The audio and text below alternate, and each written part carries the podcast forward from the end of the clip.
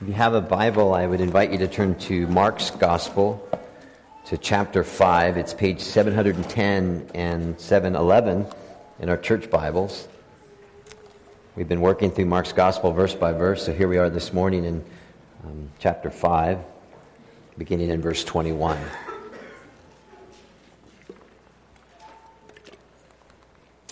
I told the folks in the first service that when I was in high school, I never was like a partier, so I didn't stay up, you know, late and figure out what it felt like the next day. So the closest thing that I come, I think to that is the day after the pig roast and the day after the Thanksgiving summer. You know, you work real hard and all night, and you get up. You know, you have to go to bed later than you usually do, and you get up earlier. So I woke up this morning and I greeted with my wife with a "Hello, Nicole. It's time to get out of bed." You know. so sorry about that. That's that was the truth. Okay. Good morning, everybody. It's time to read our Bibles. Verse 21. When Jesus had again crossed over by boat to the other side of the lake, a large crowd gathered around him while he was by the lake. Then one of the synagogue rulers named Jairus came there. Seeing Jesus, he fell at his feet and pleaded earnestly with him My little daughter's dying. Please come and put your hands on her so that she will be healed and live. So Jesus went with him. A large crowd followed and pressed around him, and a woman was there who had been subject to bleeding for 12 years. She had suffered a great deal under the care of many doctors and had spent all she had, yet instead of getting better, she grew worse.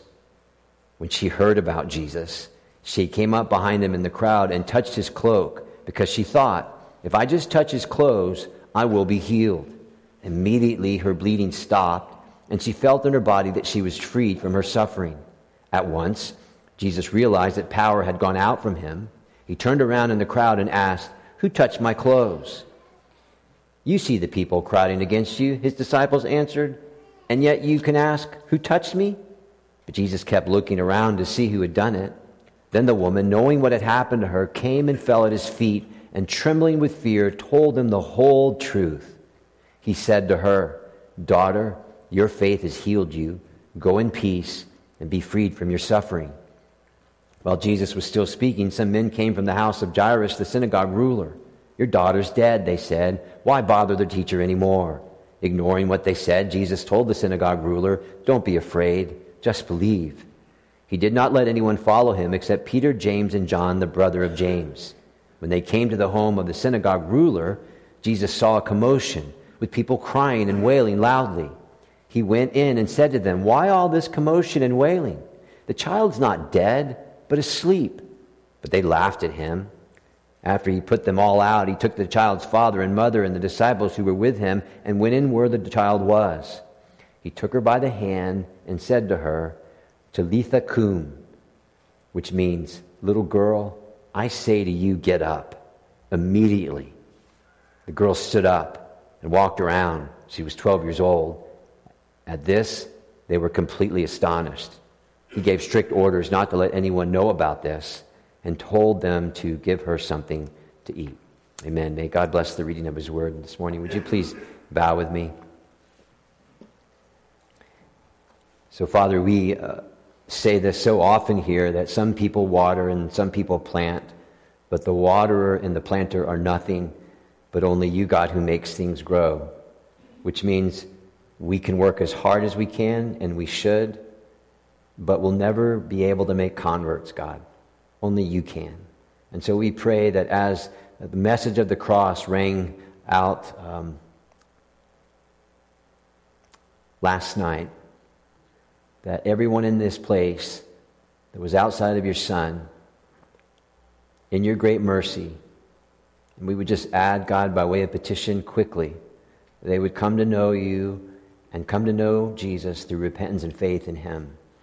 We pray, God, that they would be converted. We pray to you because you're the only one that can do such a thing. We pray that you would bring them into this church or a good Christ centered church. We pray that they would be baptized, become part of the body, and enjoy their new covenant privileges. And God, we, we know um, that the soil most of the time isn't good, but we do know that there are soils which are ready and ripe. And so we ask, God, in your great mercy, that that would be the case for everyone that was here last night. Now, God, we have a privilege to um, open your word, to read it, and to try to understand it. And we're going to need the Holy Spirit's help to teach us this text. And so that's what we plead for now, God, for Jesus' sake. Amen. Now, we said in many different ways last time, on account of the opening verses, uh, verses 1 to 20 of this uh, chapter 5, that the main teaching of the Bible in, when it comes to humanity is pretty straightforward. The entire human race fell as a result of the sin in Adam and Eve in the garden, and that because of this, by nature, all men and all women are slaves to sin. In other words, the sin in the garden has released this deadly, unescapable force into the entire world that infects and affects every human being right from birth. In other words, the sin in the garden um, has basically means that people outside of Christ are slaves to sin. As a result of this, they are ruled by dark forces of evil. And you see, this is one of the reasons why when we read and study the Gospels, those people in the Gospels who have trouble with Jesus or Jesus has trouble with them are the kind of people who really don't think things through. They really don't think they're as bad as sinners as Jesus is saying, and they really think that in their religion they're very, very good. So they will not need his death, and they do not need his grace, grace to put them in the right with God. And as we saw in the earlier chapters, they look down on everyone else by pointing out their faults and their failures. So Mark comes along and says, wait a minute. The human condition is so bad that we all need God's grace and we all need God's Son's death because humanity is fallen.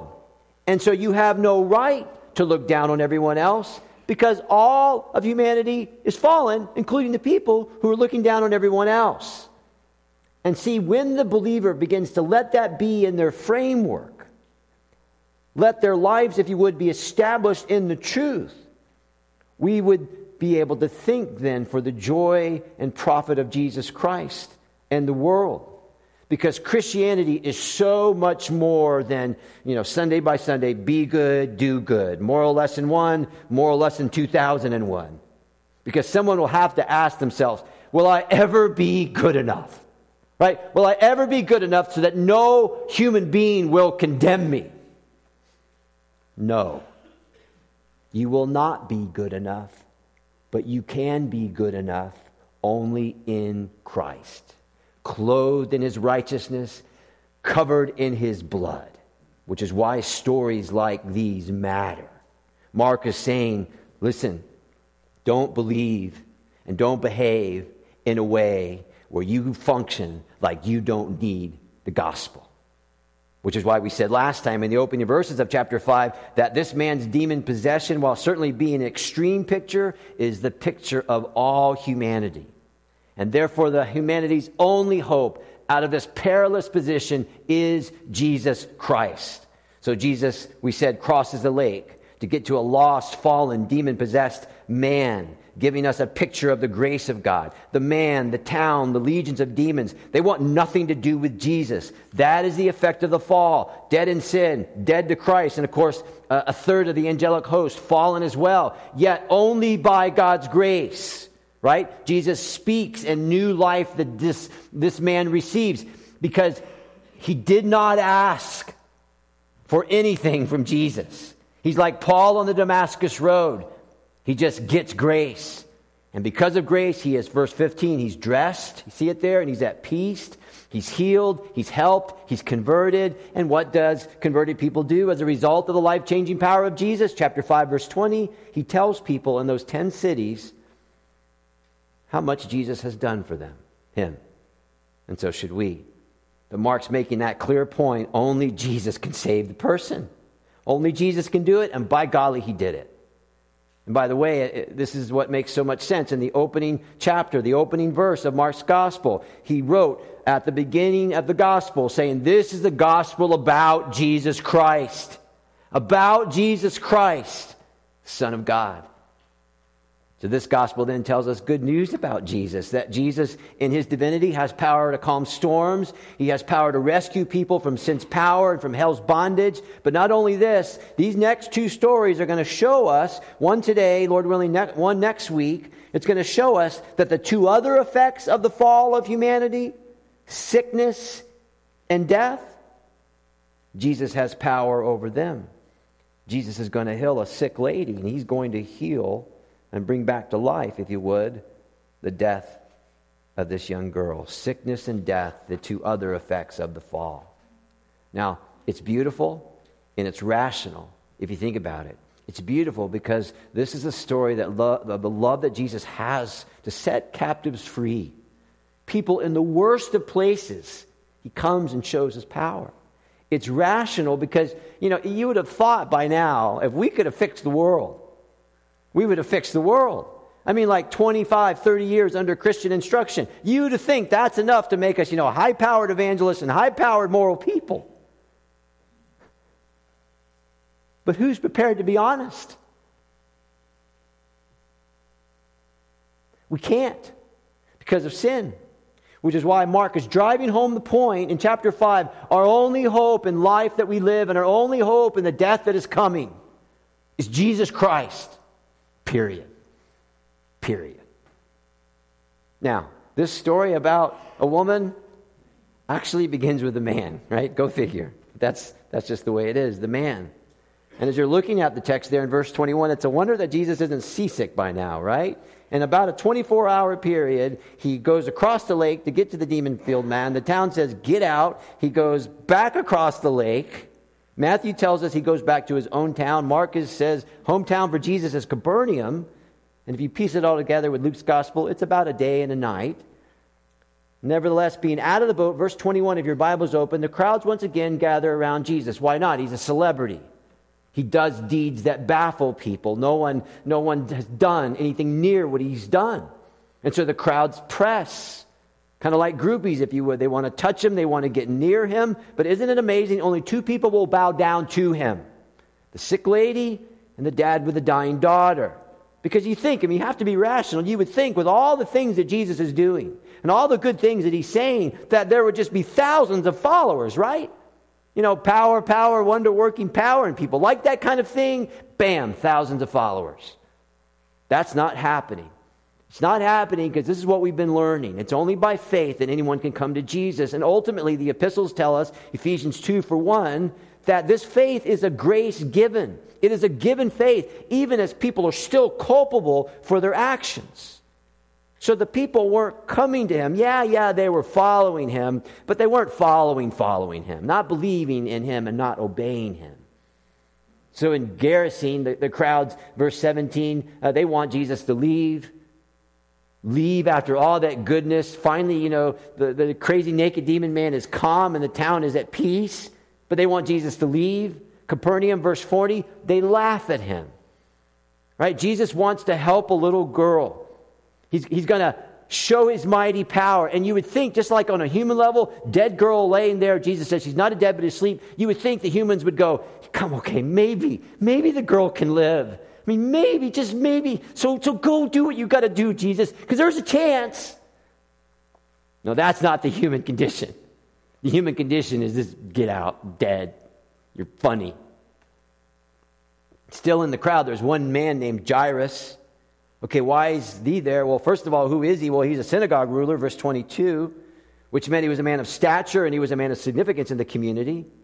He was someone that was well respected and probably a person that people either looked up to or maybe even, you know, bowed down to. And yet, verse 22, he sees Jesus in light of his daughter's condition. In the Greek, it's just immediate. He collapses at, his, at the feet of Jesus Christ. As soon as he sees him, collapse. So, this man who was one of the leaders of the synagogue, who more than likely mixed with the Pharisees, remember the Pharisees in chapter 3, verse 6, they wanted Jesus dead. So I'm sure there was a few meetings with this man and those Pharisees about how we can get to Jesus, and all of a sudden the tide has turned, as it so often can. And now, instead of planning the murder of Jesus, he's at the feet of Jesus. That's not a bad thing. That's not a bad thing. Now, before we go any further, we just need to at least say this that the way a person approaches Jesus Christ makes all the difference, right? If we come to Jesus full tilt straight, on our feet, giving orders, that won't fly. If we come to Jesus with our hands waving, condemning others, Luke 18, thankful that we're not like them, that won't fly. If we come to Jesus as Jairus, then this posture of kneeling, of being in great need, expressed through the bowing, well, this is sincere.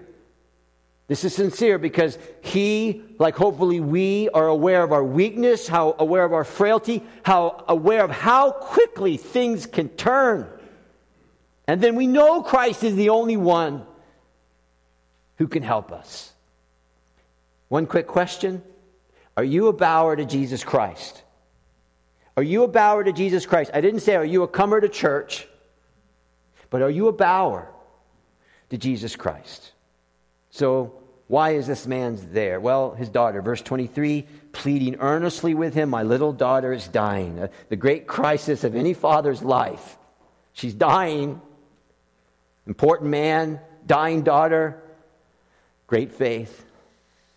Verse 23 My daughter is dying. Please come and put your hands on her so that she will be healed and live. So, doubtless, the word had got out about Jesus. And Jairus is convinced, as a man of authority, he understands that Jesus is his daughter's only hope. Yeah, he can provide food, Jairus can, and he can provide clothes for his daughter, and maybe because of his position, he can kind of cut out a path of success for her. But that is where his power ends. It ends there again because, in light of the fall, in light of original sin, and all its deadly effects, he needs saving power. He doesn't have it. And once again, Mark says only Jesus. Only Jesus has it, and only Jesus can save this little girl. That's the man. So, again, if your Bible is open, verse 24, and Jesus went with him a large crowd followed and pressed around him. Now to the woman, a woman, if you tracking with the notes behind the on the back of the worship folder. So my, Mark is beginning to lay the, the groundwork, right? Crowds pressing, right? 12 year old dying, and then this woman who has a 12 year old problem of her own, bleeding, verse 25, 12 years bleeding. And we're not told exactly what this was, so we won't really press the issue because the greater point comes in verse 26. But again, it's just like the man who was demon filled, right? No one in the town can help him. They tried. No one could subdue him. They tried. So it wasn't a lack of effort. Uh, so, in other words, it wasn't enough communal power to fix it, right? Because that's sometimes we think, again, all the people come together, all come together as one, fix it. Didn't happen. Verse 26, much the same thing. She had suffered a great deal under the care of many doctors and had spent all she had, yet instead of getting better, she grew worse. If you've ever read the biography of Andrew Murray, he was a, a man who lived in the 19th, 18th century, and he was a leader of Christian orphanages in England.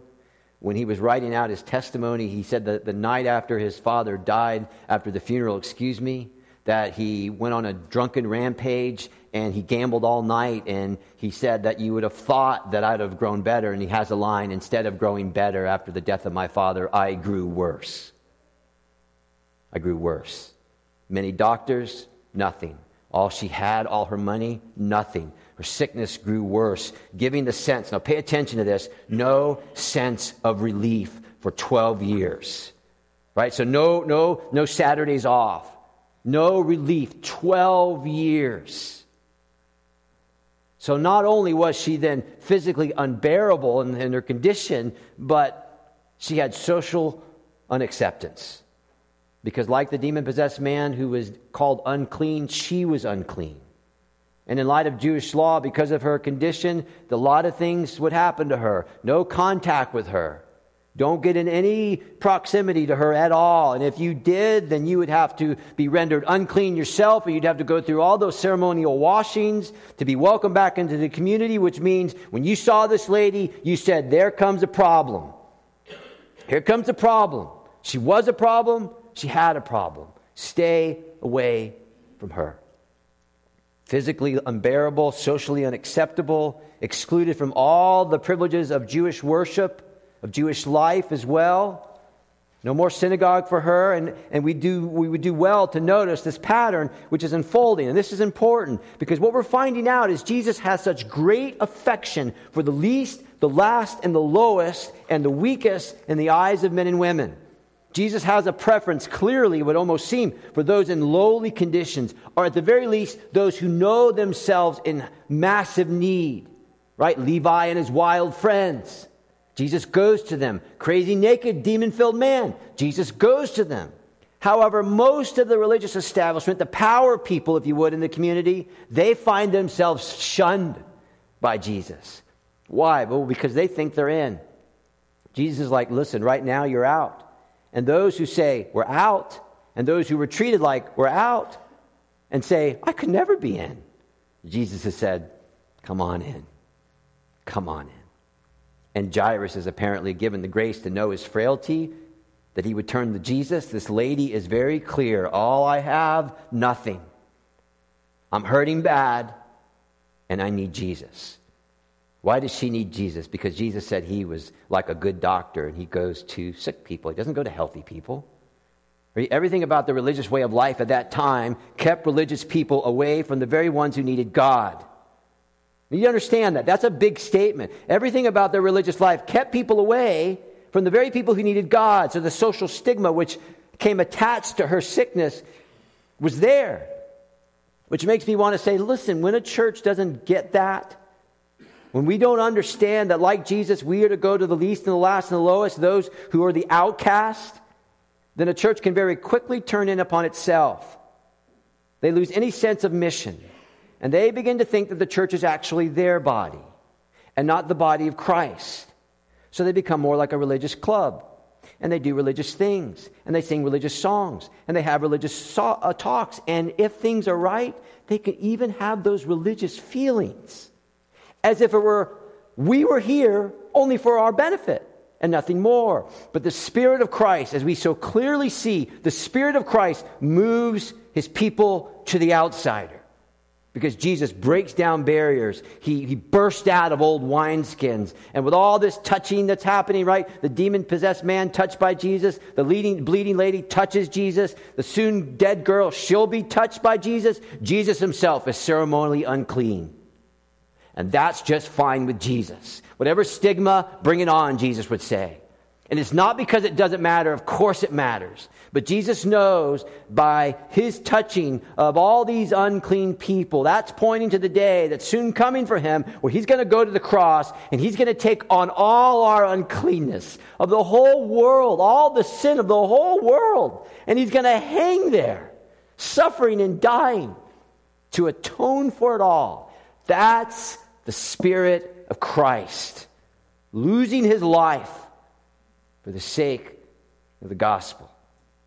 And you see, that's why all these details that Mark gives us, they're, they're not extraneous to the text. They're, they're, they're not unimportant. They matter because they paint a picture of this lady who's absolutely hopeless.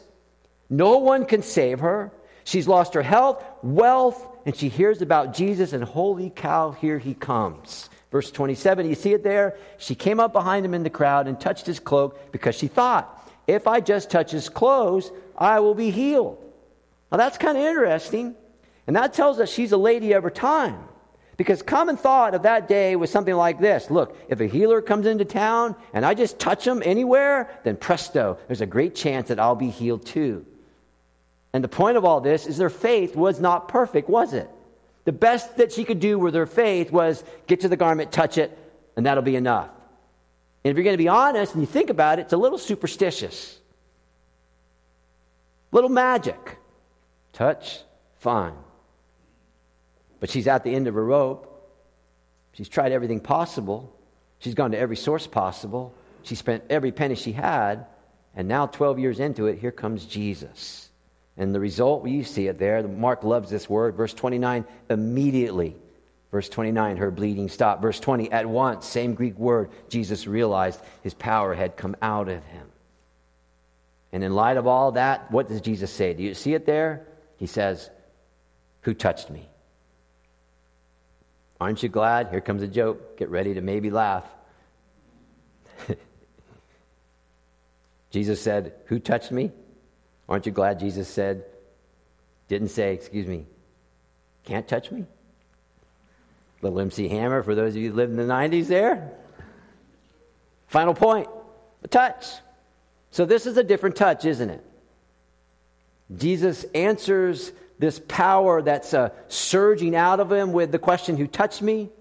In other words, and this is important, there is no uh, supernatural, there's no paranormal awareness in Jesus Christ of who actually touched him. So someone asked, Hey, I thought Jesus knew everything. So why didn't he know who touched him? Or someone would say, You know what? Jesus knew who touched him. He was just saying that to kind of uh, move the story along. No. God the Spirit chose to tell us through Mark's pen, she touched his cloak. Verse 29, she felt her miracle. She was freed from her agony. Jesus knew someone had touched him. Jesus knew power had gone out of him. However, he did not know who touched him that way. So he stops. And remember, there's a dying girl waiting to be helped by Jesus. Still, Jesus stops. He stops, and then those rude disciples, right? Verse 31 You see the people cried in against you. His disciples answered, And yet you can ask, Who touched me? It's like, guys, mind your place, right? It's the Son of God you're talking to. Back off. But no matter, Jesus, verse 32, he's still looking around. Then she comes forward, verse 33. The woman, knowing what had happened to her, came and fell at his feet and, trembling with fear, told him the whole truth. And again, that might be one of my favorite verses of the whole section. And this is why. And now stay with me as we kind of track through this. Verse 26 she suffered a great deal under the care of many physicians. That phrase struck me, so I did some digging. And I wanted to know okay, what was the Galilean Medical Association like at that time? Right? Because I want you to understand that no one at that time was actually cured of a disease by a doctor because they didn't understand the pathology of disease or, or the pathology of illness. Right? So it wasn't until the, the 19th century when those things became online. In fact, surgeons at least in the West, they didn't wash their hands as a practice until the early part of the 20th century. So the physicians, they could help a bit. And the more elevated ones, according to the Talmud, had, had some things to do. They used uh, toxins and astringents. And that seemed to help. So, this book that I just mentioned, Talmud, it was a collection of rabbinic sayings that were first oral and then they began to get written down so they could have them in a book. And this is what this book says about the prescription for a woman who had this type of bleeding problem. Okay? This is what it says according to the Talmud. She was to carry the ashes of an ostrich egg in a linen bag in the summer, and to carry the ashes of an ostrich egg in a cotton bag in the winter, or carry a barley corn found in donkey dung, or drink wine with um, alum and crocus, or drink wine with onions. So, on one level, you'd have to say, Holy cow, it's a wonder she isn't dead, right? She spent all her money.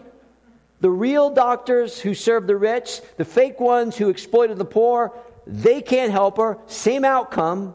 Money gone, and she's worse. I don't know if you've ever seen the movie Man on the Moon. It's a story about the life of Andy Kaufman. He was a comedian. He, he, was, he had cancer, I think, in his mid 30s and he was near death, and so he decided that he would go to a New Age doctor in the Philippines. And so the movie at the near the end cuts to the scene where he's laying on uh, the bed, and it's one of those things I suspect most of you are familiar with, where the guru basically re- reaches in some red juice, and the whole thing is he's supposed to be able to stick his hand into uh, the stomach of the person and pull out the disease and hold it up, and everybody goes, "Yay, he's healed!" So in the movie, what it was was Andy was just looking at him intently, and he was able to see that it was all a scam, that the guy was doing a sleight of hand.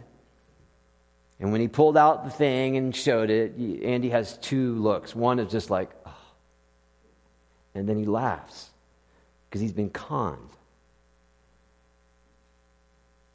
Now, I say all that because she had to endure this for 12 years. Now, think 12 years, nothing letting up 12 years. And then in a nanosecond, she's fine. So, isn't any wonder, verse 33, that she came and fell at the feet, trembling with fear, telling Jesus the whole truth? Um, all those potions, the distance from friends, the distance from worship, the humiliation that she had to deal with, the, the lack of relationships that she had to deal with. And by golly, she's fine now. She's fine now. Immediately, my mind went to Celine Dion. She has a song, um, When I Touched You Like This right? And when you hold me like that, I just have to admit that it's all coming back to me. It's hard to believe, but it's all coming back to me. It's all coming back to me now. So her old life is just all coming back, and all the things that she used to do, she can do better in just a nanosecond. Now, you put yourself in that lady's position, and again, is it any wonder that she fell at the feet of her master and her healer and her king, the Lord Jesus Christ? And no wonder he, she says, Pasan Alitha, that's the Greek. She told him everything. This is how I imagine it in my mind. Jesus, I woke up one day and I was bleeding. People ran me, people ran from me. The synagogue door closed to me. There was doctors and there was ostrich eggs and there was onion. They made me drink a whole lot of wine, Jesus. All my money's gone and here you come. And I think all I need to do is touch your coat. And if I touch your coat, it'll be fine. I'm fine. I touched your coat. And then you ask me that question and I'm like, whoo, whoo, whoo, inside. And so I just fell at your feet. See? And isn't it something that when they have that little discussion, Peter was there, and Peter is probably Mark's source. So we would never know all the details about this lady's life unless she told her story. She did. Now, here's the thing we can't miss this point. Her faith was not orthodox, was it? Jesus did not have a magic coat. He didn't have a magic coat. So Jesus doesn't say to her, Look, unless you get everything right about me, there's going to be no power coming out of me, young lady. Right? So what you need to do is you need to get in a time machine, go to West Cohasset Chapel, they're in Cohasset, Minnesota, take the basics class, get that straight. If you clip out of there, then you come back to me, and then I'll set everything right. Did that happen? No. Uh, she doesn't get everything right Still, Jesus helps her. What is that? That is grace. That is grace. So he says to her, Daughter, and it's the only place you'll find in the gospel where Jesus addresses a woman like this Daughter. And who's listening? Jairus. What's going on with him? He's got a 12 year old problem of his own. His daughter's dying. Daughter, your faith has healed you. You go in peace and you be freed from your suffering. So you see, it was this lady's touch, the touch of faith.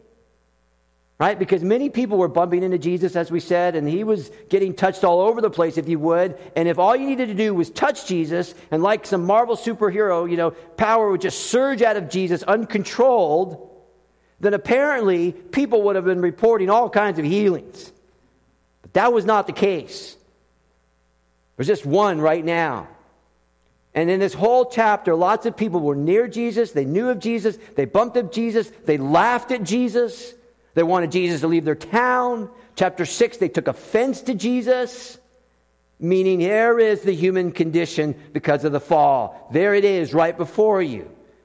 So, this amazing fact is that this woman who, who worked her way through all the social and practical and religious stigma which was attached to her condition touches Jesus. Her faith is imperfect, more superstitious, to be honest, and she's healed. In fact, if you think about that, wouldn't you have to say that that was a miracle? Wasn't it a miracle? Because she did not come to Jesus the right, completely right way.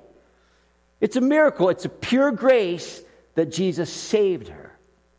Why? Well, we go back to the beginning because by nature we're like the crowds. We want nothing to do with Jesus. And if we do want something to do with Jesus, we're going to approach him our way. Touch the coke, I'll be fine. Touch the coat, I'll be fine. But here, uh, this dear woman begins to have some good soil. There's production that's beginning. And you could imagine that Jesus told the nice lady what really happened that the cure was not in the touch, but in her trust. Not the touch, but in the trust.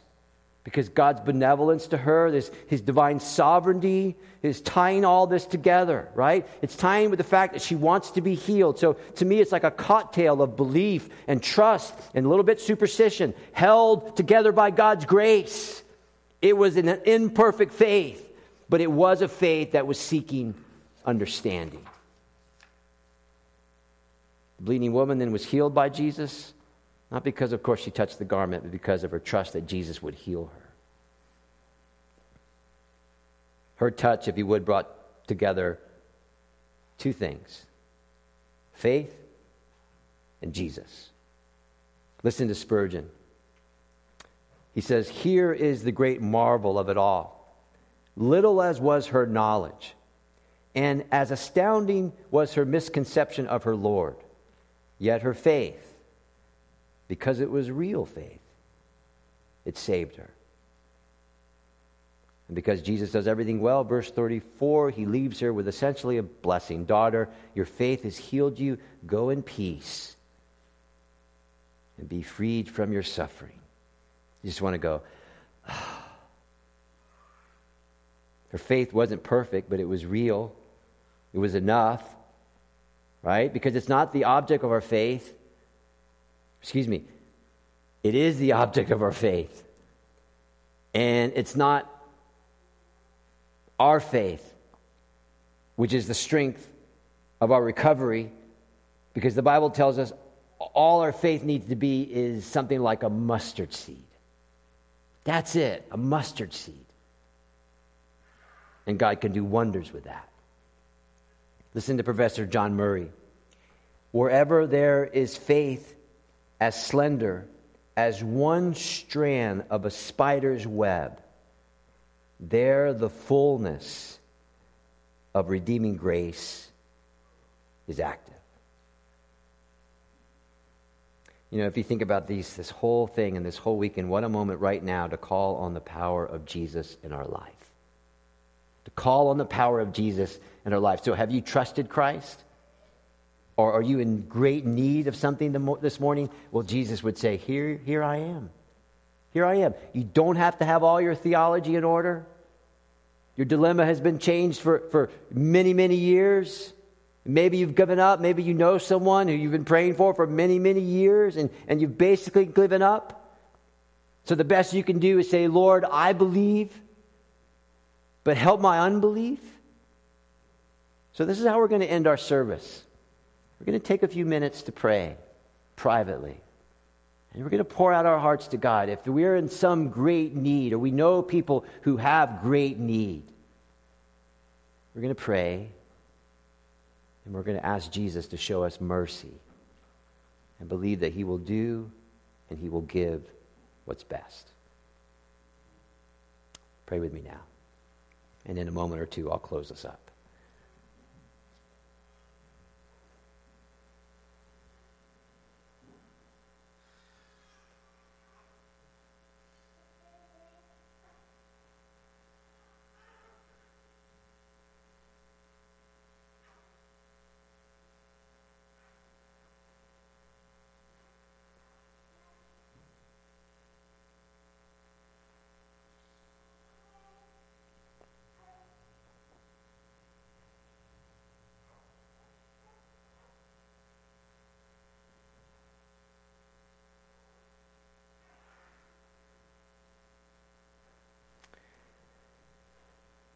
Gracious God, as you know that we, we have a, a week of Thanksgiving before us. And God, beyond all that is obvious of when we sit down to our tables that we would and should thank you for, I would ask God in humility of heart and in great need that you would grant to us, as we sit around that table, new things things that we've called out from you to help us with this morning. That you would grant to us new things that we might thank you for your grace and your mercy. And Father, we pray that as we leave here, that we would be well kept by you, that our minds would be stirred in the right direction, and that the love of the Lord Jesus Christ would emanate out of us in unusually powerful ways. And let that love set our course for this week, this month, and as we close out this year. And may the love of God and the grace of our Lord Jesus Christ and the fellowship of the Holy Spirit be yours, both now and forevermore. Amen. Amen. God bless you. Happy Thanksgiving. You're dismissed.